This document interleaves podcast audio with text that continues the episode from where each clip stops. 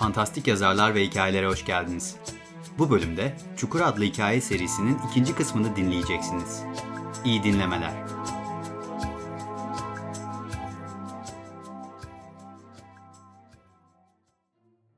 Kafasına aldığı darbenin ardından uyandığında ilk fark ettiği el ve ayak bileklerindeki acı ve cenin pozisyonunda yatmakta olduğuydu. Sıradaki farkındalığı gayri ihtiyari doğrulmaya çalıştığında geldi. Acıyı hissettiği yerlerden bağlanmıştı. Hareket etmeye çalıştı ancak çabası nafileydi. Bir gıdım daha ilerleyemedi. Zifiri karanlıktan olacak, gözleri bağlı olmamasına rağmen göremiyordu. Görme duyusundan umduğu performansı alamayınca dokunarak bilgi toplama işine soyundu. Sıkı sıkıya bağlı olmasına rağmen zaten yatar vaziyette olduğu için ellerini zemine temas ettirmekte çok zorlanmadı. Yumuşak, doğal bir serinlik hissetti dokunduğu yerden. Kuvvetle muhtemel toprağın üzerinde yatıyordu. Açık havada olmasına rağmen ki bu kısımdan neredeyse emindi artık, aldığı her nefeste basık ve havasız bir ortamdaymış gibi hissediyordu. Biraz daha hareket etmeye çabaladı. Tıpkı bir solucan gibi vücudunun üst kısmını ileri atıp sonrasında alt kısmıyla destek vermek niyetindeydi. Ancak daha eylemin ilk aşamasında çuvallamıştı. Kendini ileri atamıyordu bir türlü. Vücudu taşımak için ağır gelmişti. Başarısız olsa da bu uğraşı üzerinde yatmakta olduğu sağ cebindeki şişkinliği hatırlattı ona. Hemen güç bela elini cebine soktu ve telefonunu çıkardı. Aklına ilk gelen birini aramak olsa da telefonun ışığıyla etrafa bakma fikri öne çıkmıştı. Tam flaşını açıyordu ki tüm dünyası bir anda aydınlandı. Kendini terk edilmiş bir hastanenin ameliyat masasının üzerindeki kurtçuk gibi hissetmekten alıkoyamadı. Üzerine tutulan ışığın şiddetinden gözlerini hala tam olarak açamasa da ışığın kaynağına bakmaya çalışmadan edemedi. Kaynağın hemen yanında hayal meyal seçebildiği bir silüet olsa da kime veya neye ait olduğunu kestirmesi şu an için imkansızdı. Hem gördüğü şey pek tabii bir sokak lambası direği de olabilirdi yahut yakınlardan geçmekte olan meraklı bir sokak köpeği. Tahmin skalasının genişliği canını sıktı. Işığa doğru bakamıyordu ancak ışığın kendisi haricinde aydınlattığı yerlere bakma fırsatı doğmuştu. Görünen o ki toprak üzerinde yattığı tahmininde haklıydı. Ancak altındaki toprak sadece zeminden ibaret değildi anlaşılan. Aynı zamanda yükseldikçe genişleyen kerpiç bir ev gibiydi. Kendisine bu denli yüksek ve geniş kerpiç ev olamayacağını hatırlattı ve bu gülünç ihtimali aklından hızlıca uzaklaştırdı.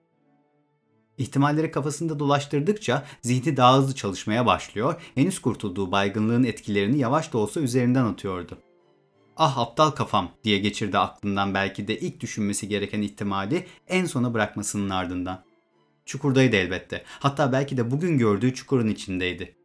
Çukurları o meşhur keskin kokularıyla özdeşleştirdiği için onlardan birinin dibinde yatma ihtimalini hiç düşünememişti. Zira ortalıkta kokudan eser yoktu. Bakışlarını arsızca gözünü almaya devam eden ışıktan çekerek tekrar önüne döndürdü. Kimsin diye bağırdı var gücüyle ancak sesi tahmin ettiğinden cılız çıkmıştı. Bunun için gerçekten üzgünüm Mert ama en iyi yol bu dedi ışık kaynağının hemen yakınındaki artık sokak köpeği olmadığından emin olduğu silüetin sahibi. Uzaklığından mıdır, çukurun akustiğinden midir bilinmez, sesi ürpertici şekilde sahip olduğu tek arkadaşı Hakan'ı andırıyordu. Hakan diyebildi sadece cevap olarak. Aslında cevap değil, soruydu yönelttiği. Paniğe kapılmana gerek yok ama kapıldıysan da seni anlarım. El ve ayaklarını bağlamamızın sebebi aslında biraz da bu. Bunun için özür dilerim. Sesin Hakan'dan geldiğini artık emin olan Mert karşılık vermekte gecikmedi. Hayvan herif, bütün bunlar da ne demek oluyor? Hemen şu şakaya son ver. Açıklayacak zaman yok ama yaptıklarımızın tamamı senin iyiliğin için. Bana inanmalısın. Kurbanlık gibi elim ayağım bağlı yatarken buna inanamadığım için kusura bakmıyorsundur umarım diye bağırdı ve ekledi. Hem yaptıklarımız mı dedin? Siz kimsiniz Hakan? Mert'in sözü zeminin sarsılmasıyla kesildi. İçinde bulunduğu duruma daha fazla şaşıramadığı için normal şartlarda ödünü patlatacak şiddetteki depremi yok sayarak Hakan'a bağırmaya devam etti. Bağırırken bir yandan da sallanıyordu yattığı yerde. Bana derhal neler olduğunu anlatacaksın. Ama önce şuraya in ve beni buradan çıkar aşağılık herif. İnan çok isterdim. Hatta önce sana bilgi vermemiz gerektiğini onlara söyledim ama konuşmasını yarıda kesip arkasına doğru baktı ve ardından devam etti. Ama bunların hiçbiri için yeterli zaman yok. Konuşurken bir yandan da Mert'in ne olduğunu görmekte güçlük çektiği nesneyi toprağa saplamış bir takım ayarlar yapıyordu. Hakan son kez söylüyorum. Şu işe bir son ver ve ben de her şeyi unutayım. Çok geç Mert. Şiddet yedi oldu bile. Dedi bir yandan kurcalamakta olduğu zımbırtıya bakarak. Fazla zamanımız kalmadı. Sana söyleyebileceğim iki şey var. Henüz görmediğin ama tam arkanda duran evraklara sahip çık. Ve sallantının şiddeti 8 olduğunda hemen altındaki to- Mert, Hakan'ın söyleyeceğinin sözünü verdiği iki şeyi tamamen duyamadan hemen altındaki toprak kaynıyormuşçasına fokurdamaya başladı ve tanıdık mide bulandıran kokusunu etrafa yaydı. En nihayetinde Mert'i içine çektikten sonra ise ortalık bir anda sessizleşti. Tüm bunları sonuna kadar izleyen Hakan, Mert gözden kaybolur kaybolmaz cebindeki telsize uzandı. İşlem tamam Zeynep. Çukuru şimdi örtebiliriz. Mert'i önce karanlık karşıladı. Gözlerini kapadığında görmeye alışık olduğu karanlığa aşinaydı aslında. Bu denli yoğun olanına değil belki ama genel itibariyle alışık olduğu bir olguydu karanlık. Gözünü açması ya da kapaması hiçbir şey değiştirmiyor, gözünü kırptığında ise normalde yaşadığı anlık görüş kesintisi belli olmuyordu. Zaman geçtikçe bu duruma alışması gerekirken aksine daha da korkar buldu kendini. Onu en çok endişelendiren ne kadar zaman geçtiğine dair en ufak bir fikri olmamasıydı. Belki 10 saniye önce yatıyordu toprağın üzerinde, belki de 10 saat. Toprak, çukur, karanlık ondan hafızasını da almaya başlamıştı sanki.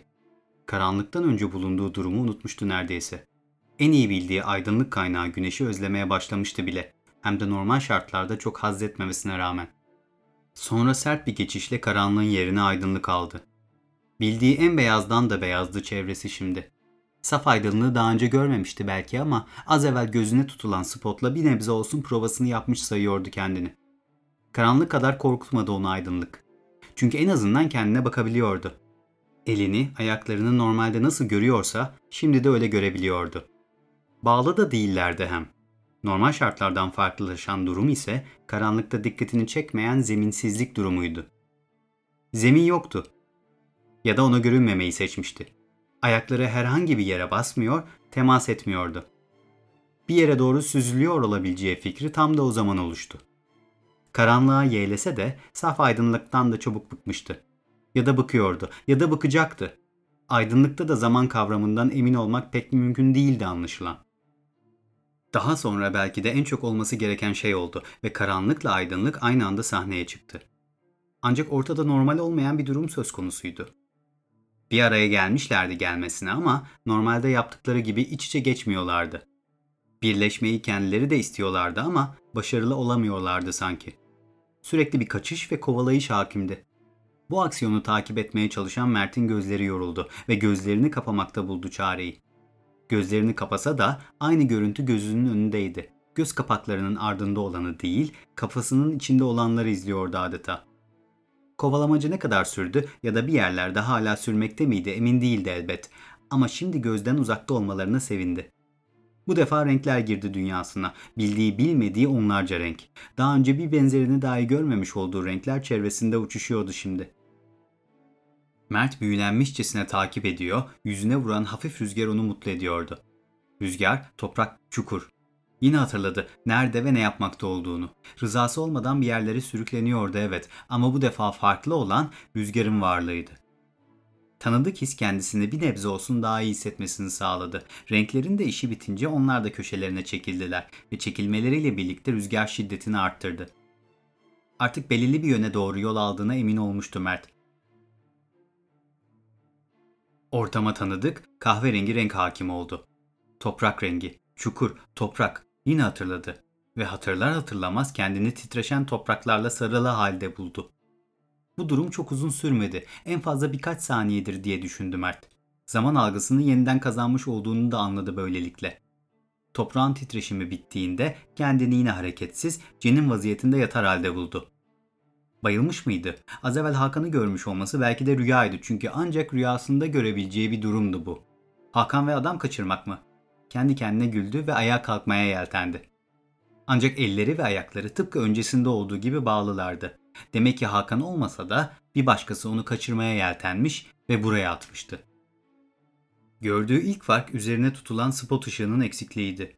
Onun yerine gözüne güneş geliyordu ama olması gerekenden biraz daha şiddetli geldiği de bir gerçekti. Şubat güneşinin bu kadar kuvvetli olmasını garip bulmuştu. Sanki üniversitelerin yavaş yavaş kapanmaya başladığı, yaz tatilinin selamlandığı dönemlerdeki şiddete sahipti güneş. Küresel ısınmaya sıkı bir küfür salladıktan sonra eli ve ayaklarının bağlı olmasına rağmen kalkmaya niyetlendi. Önce kendini savurarak sırt üstü yattı, sonra da mekik çekermiş gibi doğrulmak niyetindeydi. Ama kendini bir milim bile hareket ettirememişti. Küresel ısınmadan sonra bu defa da spordan uzak durmayı seçen kendisine bir küfür salladı. Görünen o ki tek çaresi yardım çağırmaktı ki günün bu saatlerinde buralarda fazla insan olmadığı geldi aklına. Canı bu duruma biraz sıkılsa da yine de şansını deneyecekti elbette. Elinden geldiğince kuvvetli bir şekilde bağırdı. Yerini birilerine belli etmek için verdiği uğraş çok geçmeden karşılık buldu. Çukurun tepesinde birkaç figür belirdi. Daha önce spottan ötürü net göremiyorken bu sefer de güneş ışınlarının gözüne direkt gelmesi sebebiyle tam olarak göremiyordu. Aşağı inip onu kurtarmak konusunda çok da acele etmeyen, kendi aralarında konuşan figürlere seslendi. Aa bölmek istemem ama beni kurtardıktan sonra sohbetinize devam etseniz olmaz mı? Dikkatlerini tekrar çekmeyi başarmıştı. Figürlerin ikisi de çukurdan aşağı doğru inmeye başladılar. Onlar indikçe Mert'in kendilerini görmesi mümkün oluyordu. Beyazlar içindeydiler ve kıyafet tercihleri şort tişörtten yana olmuştu. Bir erkek bir kadın olan kurtarıcıları yanlarına yaklaştıkça Mert'in gözleri büyüdü. İkisinin de bacakları haddinden fazla kaslı görünüyordu. Kaslı ve kalın. Hani haftanın her gününü spor salonunda geçiren tiplerin bacakları gibi. Mert'in şaşkınlığı tamamlanamadan yanına varmışlardı. Gerçekten teşekkür ederim. Umarım çok mühim bir şey konuşmuyordunuz diye takıldı gelen yanık tenli kurtarıcılarına. Şu abes durumdan kurtulacağını düşündüğü için biraz rahatlamıştı doğrusu. Lütfen ben yokmuşum gibi davranın ve konuşmanıza devam edin dedi gülümseyerek. Herhangi bir cevap gelmedi karşı taraftan. Ama hemen sonrasında kadın erkeğe bir şeyler söyledi. Erkek de cevapladı. Bu hayli normal olaydaki anormal durum Mert'in konuşulanlardan en ufak bir şey anlamamış olmasıydı. İşin garibi dünyada pek çok memleket gezmiş olmasına rağmen bu konuşmada geçen lisanı andıran bir şey duyduğunu anımsayamadı. Elbette tanıyamayacağı diller olacaktı ama bunun daha önce hiç gitmediği Afrika kıtasında olmasını beklerdi mesela. Evine 10 kilometre uzaklıkta değil. Bacaklarıyla aynı doğrultuda olmasa da kuvvetli görünümlü kollarının da yardımıyla el ve ayaklarındaki bağları çözmeden onu taşımaya başladılar. Mert konuşmanın faydasının olmayacağına emin olduğu için bu defa susmaya karar verdi. Şişe geçirilmiş av hayvanı gibi çukurun tepesinde taşındı. En tepeye vardıklarında onu pek de nazik olmayan bir şekilde kıçüstü yere bıraktılar. Kaba etinin acısını rahat rahat yaşayamadan çevresinde gördükleriyle nutku tutuldu. Çünkü ya bir gün içerisinde tüm mahalle değişmişti ya da daha olası bir sonuç olarak bambaşka bir yerdeydi. Bir kere bina sayısı çok azdı. Tabi gördüğü yapılara bina denebilirse. Daha ziyade tek katlı köy evlerinden oluşan, kurak iklimin hakim olduğu bir yerde burası. Bakışlarını tekrar kendisini taşıyan ikiliye çevirdi. Kendi aralarında sessizce konuşmaya devam ediyorlardı. Ona pek aldırış etmiyor gibi görünseler de başından ayrılmıyorlardı aynı zamanda. En sonunda erkek olanı Mert'in yine anlamadığı bir dilde bir yöne seslendi. Aynı yöne doğru bakan Mert, ekibe yeni birinin katılmakta olduğunu gördü. Diğer ikisine benzer şekilde beyazlara bürünmüş, orta üst yaşlarında bir kadındı onlara doğru gelen. Beyaz saçları geniş alnının iki yanından omuzlarına dökülüyor, hokka burnu suratına kibirli bir hava katıyordu. Her şeyden önemlisi kadını bir yerlerden tanıdığını hissediyordu Mert. Kadın gelir gelmez diğer ikisine bir iki kelam etti ve ikiliden kadın olanı cebinden çıkardığı bıçakla Mert'e yöneldi. Ufak bir kalp çarpıntısı yaşasa da tahmin ettiği gibi elleri ve ayaklarındaki bağı çözdü kadın. Sonra da ikilinin diğeri olan adamla birlikte uzaklaştılar. Yeni gelen kadın ise daha da yaklaştı. Halen yerde oturmakta olan Mert'in hemen yanı başına çömeldi. Seni uzun zamandır bekliyordum dedi sevecen bir tavırla. Mert sesin sahibini yüzünden tanıyamamış olsa da ses tonundan tanıdığını düşündü ve heyecandan neredeyse bayılacaktı. Abla, gerçekten sen misin?